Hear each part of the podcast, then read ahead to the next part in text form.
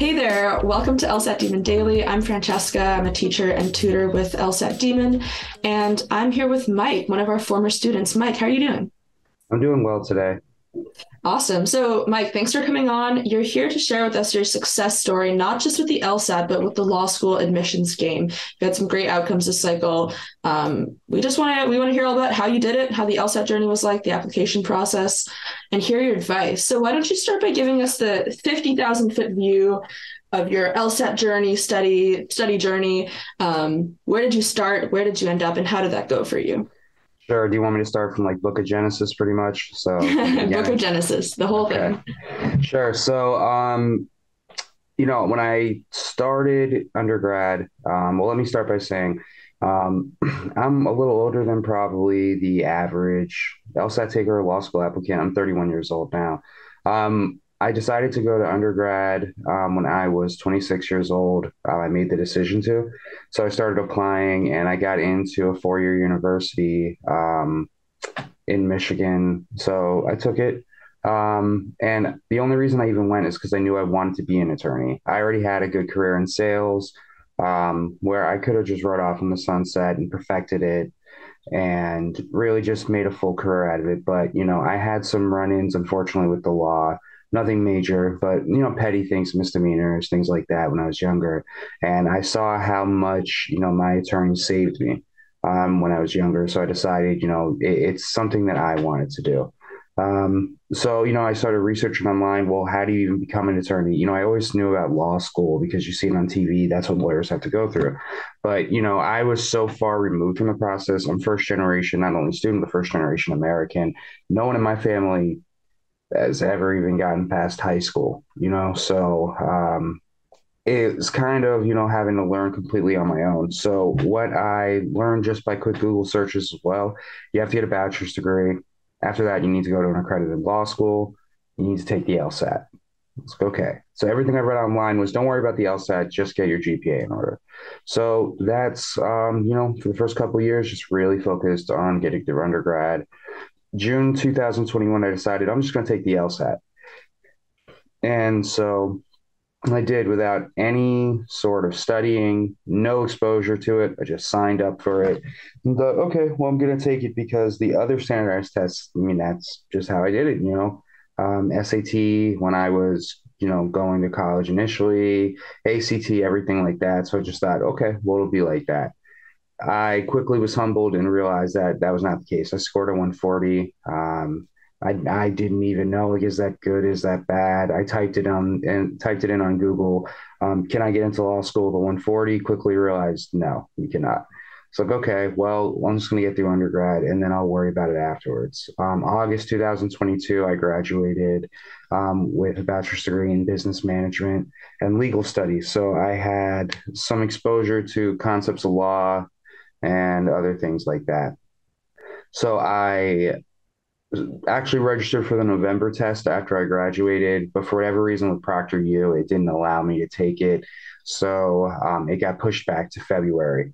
Um, I had a lot of things going on with work, and I have two children, so I didn't really have the time to study. However, I would say about two weeks before the test, I realized, okay, well, I need to start studying.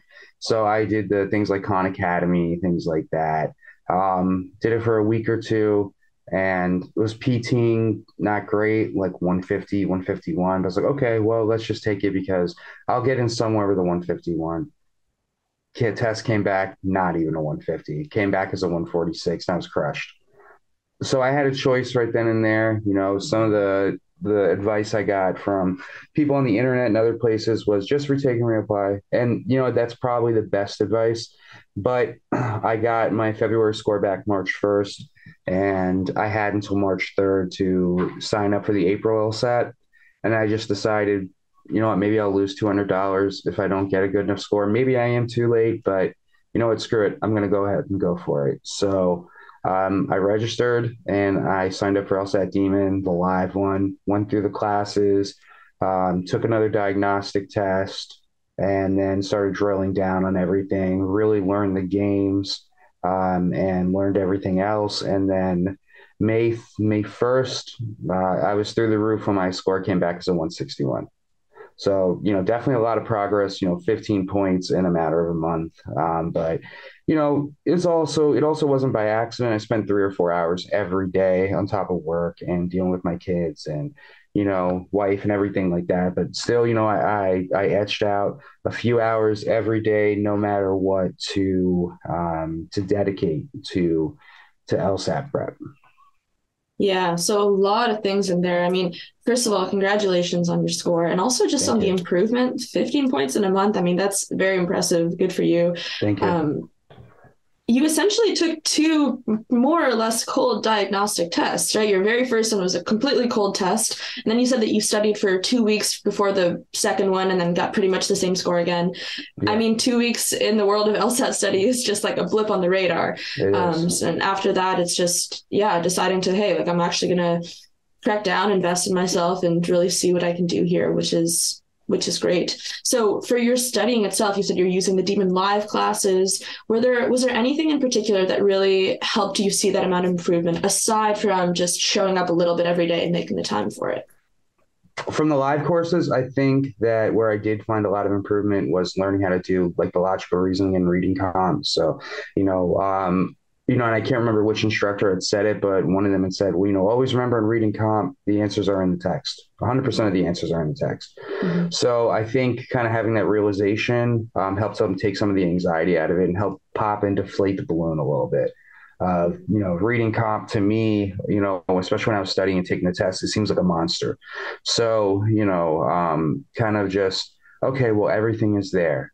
So reread it, you know, and something that, you know, I listened to a lot of the podcasts that like Ben and Nathan did, and I believe Nathan, you know, don't shoot me if I'm wrong, Nathan, but I think what Nathan said was, you know, um, if you don't already know what the passage is about, if you don't already know, you know, where the flaws are, then you aren't ready for the questions. So that's how I began to train for it. So I think some of that instruction helped me learn it a little better and learn how to to go back through it. Yeah, absolutely. It sounds like it's a just a shift in your mindset of how you're thinking about the test, right? You're no longer seeing it as this big behemoth thing that is just a huge challenge to overcome. And now it becomes a right. thing of all of the answers are here. I just need to read carefully and basically realize that they're there, right? Pick them out and understand them. So as for studying for the LSAT with kids at home, I mean, that's you know that's in and of itself a whole other layer of challenge to think about. We have lots of non-traditional students non-traditional applicants listening to this. What would your advice be to people who are juggling whether it's being parents or any other life stuff going on? How do you manage that? Well i mean first i can start by saying that you know my heart's out to you because it is very difficult.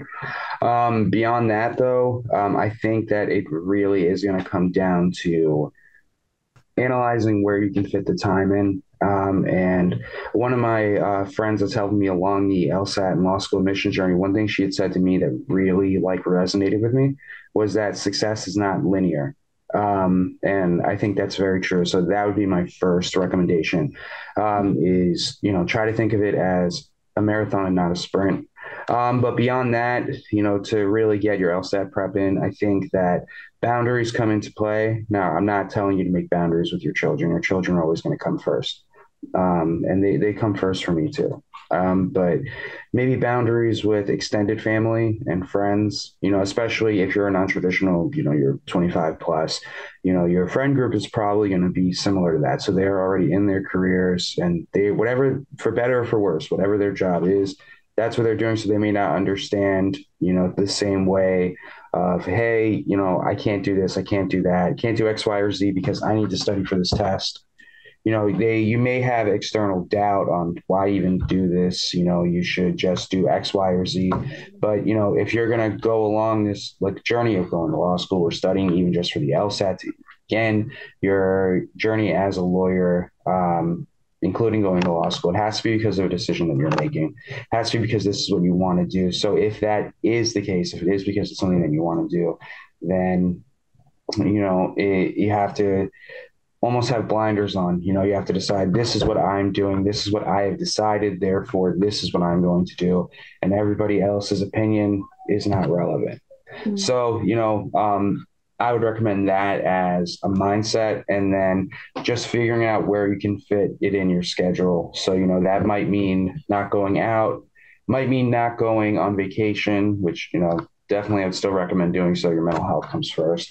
However, um, you know, it's trying to be creative and figure just where you can fit it in. I mean, for me, it was, you know, work until five six o'clock and then help my wife um, you know you know i would make dinner and do everything else that we need to do for the children get them to bed at eight or nine. And then nine to midnight or nine to 1 a.m was my lsat prep time. You know so that that's how i did it you know your mileage may vary your results may vary but you know that's how i was able to to fit it in wise words of advice in there too um so i want to get to the punchline here, I want to hear about your successes in your admission cycle. Why don't you tell sure. us what your outcomes were and how the whole process was for you? Yeah, sure, for sure. So, um, again, perspective is everything. You know, a lot of the listeners, and I completely understand, you know, if I was 23 years old and didn't have kids already, then I would probably be in the same boat of, you know, I want to go to Harvard, Yale, Stanford, Michigan, you know, whatever the case is. However, that's that's not quite it for me. You know, I my goals are really go somewhere that isn't predatory, non-conditional, full ride. So um, so far to this date, and mind you, I'm my cycle is a little odd. I mean, because I was applying with April LSAT scores for this fall. Um, so I still, nonetheless, I applied to about 30 schools and I've gotten responses from 14 of them so far. I've gotten 11 acceptances with four full ride offers. Um, do you want me to shout to mention the school names or? If you want to, if that adds sure. to the story, if you're comfortable with it.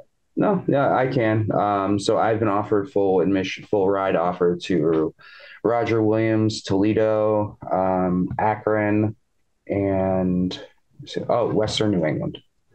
I still have I, I want to go to school in Florida because that's where my family is, extended family. So I'm still waiting. I've applied to every law school in Florida besides Florida State and Miami. So um, I got answers from one of them, and I'm probably not going to take it because it was a low scholarship offer. Um, but I'm just kind of waiting them out. But you know, if I just got rejected across the board at this point, which I don't think is likely to happen, but if I did get rejected across the board at this point, I would be okay with it because I still have full ride unconditional offers. And my main goal is to not go 100K into debt or more, you know, so um, I'm okay with that outcome if that's what it ends up being. Yeah, and the, the, the biggest thing that stands out to me in your whole story is that you know exactly what you want and you go after it, whether that means during the study process, making the sacrifices that it takes to make it happen, while of course keeping your priorities in line. Yeah. But then also in the applications, you're like, I, I don't need the big name. I don't need the big law outcome. What I want is to be a lawyer. You're clear on your reasons why. And you're not settling for anything less than that, not just full tuition, but no condition scholarship, right? It's not just yeah. about the the price attached, but also not having anything that's like, oh, you need to maintain this certain GPA or you're gonna lose all the like you're reading the fine print and you're you're getting the outcome that you want. So congratulations, sincerely.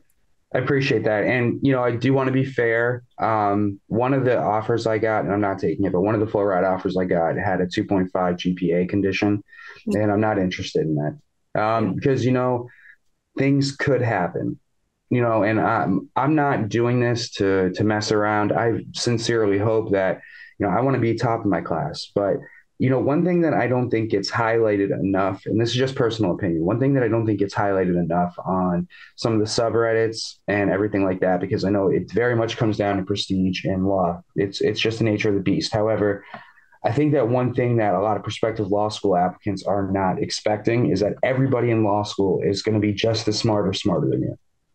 You know, so I don't think that gets highlighted enough. So to think, well, you know, at X, Y, or Z law school, they're low ranked, and you know I'll just go there and I'll be at the top of the class. That's not necessarily going to be the case. People are going to be very intelligent there too. People are there, you know, to to do their best as well. So, you know, I, that's why I'm not a fan of the conditions aspect. While I hope to do incredible, and while I plan on doing my absolute best, you never know what could happen. So the unconditional part was huge for me. Exactly. You're graded against your peers, and a lot of people tend to underestimate what that's going to be like. Yeah. For sure. I wanted to ask you also about you mentioned that there were some character and fitness issues in your background. A lot of our applicants or a lot of our students who are going to be applying are going to be applying with character and fitness issues as well. How did you navigate that? Did you write any addendums? How did you figure that out? Uh, yeah, so I wrote huge addendums. That's what I would definitely say. And I want to just throw this out there because, um, you know, this is on the internet, therefore it will live forever. Character and fitness issues I had, just want to be transparent. We're not talking about anything really that crazy. You know, driving without a license charge, um, possession of marijuana, and you know, ten plus years ago back when it was super illegal a lot of places, but still, we're talking about pretty low, pretty petty misdemeanors. Nonetheless, um, what I did was I just, you know, owned it. Not only I, I touched on in personal statement because one thing that you know I've heard a lot about is don't just repeat the same thing over and over again in your application. So touched on it very briefly in my personal statement, and then as far as character and fitness addendums are concerned, um, I explained it thoroughly. So, for example. Um, I may have put, I mean, I did, but I don't want to go too deep into what it actually was you know, I put, you know, on X, Y, or Z date, I was driving and was stopped. Um, I my license was suspended at the time. Um, and you know, I went to court for it, and my attorney negotiated X, Y, or Z. Um, and I paid the fine off, and I've kept a valid driver's license since. And then on top of that, I also went to the public records site and found a copy of the ticket and a copy of the disposition. So I gave the law schools everything because one thing that I want everybody listening to remember is it's not just getting past the law schools. The first thing that's going to be pulled when you go to sit for a bar exam is your law school application.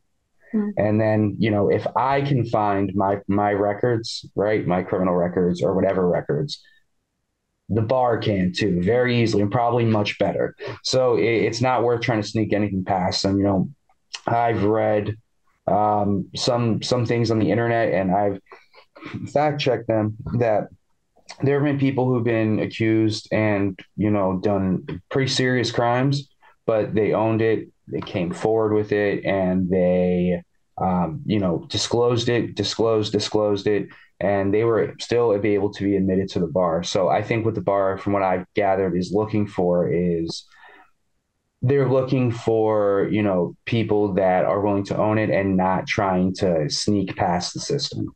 So that's what i did. I you know in my uh, addendums i not only said this happened but i included case numbers i included the actual ticket and i included dispositions so that they have all the information. Yeah integrity and transparency and taking responsibility that's everything. And these issues are surmountable. It's not going to keep you from practicing law in many cases. So yeah. that's it's great things to keep in mind for sure. Yeah. Like do you have anything else that you want to share with applicants or that maybe you wish you'd heard? What i'd wish i had heard um, is you know and, and it's out there but I still wish I would have believed it because I've always been good at taking tests and everything. I wish I would have believed um, to really study and really prep for it and really take heat checks on yourself. So the practice tests. Um, also, I urge anybody to take practice tests frequently, so once every week or two or whatever the case is, but to also mimic the environment that you're going to actually take the test in. So not taking a break every five minutes. That's not going to be like that on the test you know, not, you know, having, you know, a big plate of food nearby or, you know, to people who may vape or something like that, not being able to use their vape every five minutes because it's not going to be like that on test. So mimic the conditions properly would be my recommendation. Um, also, you know, I, I don't want to sound like Tony Robbins or anything, but you know, I had a lot of a lot of hurdles to jump to to get to this point. You know, it would have been very easy many times. You know, I I had a good first career. As soon as I graduated undergrad, I started a second career while I was studying for LSAT. I had plenty of opportunities to just say, you know, you know what, I don't want to do this. This is too much work. But I stuck through it. And a lot of people that are studying right now to go through the LSAT and go to law school aren't going to have these. So, you know, my thing to to anybody listening is if you really want it, I know you can do it because it was really difficult for me to get to this point. It's going to be really difficult for me to continue. So um, if you believe in yourself, you can absolutely do it. LSAT Demon is a great place to start because your LSAT score is going to be everything. My my cash GPA is a 2.5, and I still got full ride offers to accredited public universities that you know aren't so bad that they're unranked. So you know your sky could the, the your limit could absolutely be the sky if you really try. Thanks so much for coming on, Mike, and sharing your story. I wish you all the best in law school and for you and your family. I thank you. I hope you'll keep us updated with where your career ends up. Congratulations on everything and all the best in the future. Absolutely. I really appreciate it. And it feels surreal because I've watched these so many times. So to be mm-hmm. like participating in it, it's it's feels nice. It feels very validating. So thank you for inviting me. Of course. And anybody listening, this could be you. Thank you so Email, much. Of course. Email daily at lsatdemon.com if you'd like to ask us a question or share some LSAT or law school admissions news. Thank you for listening.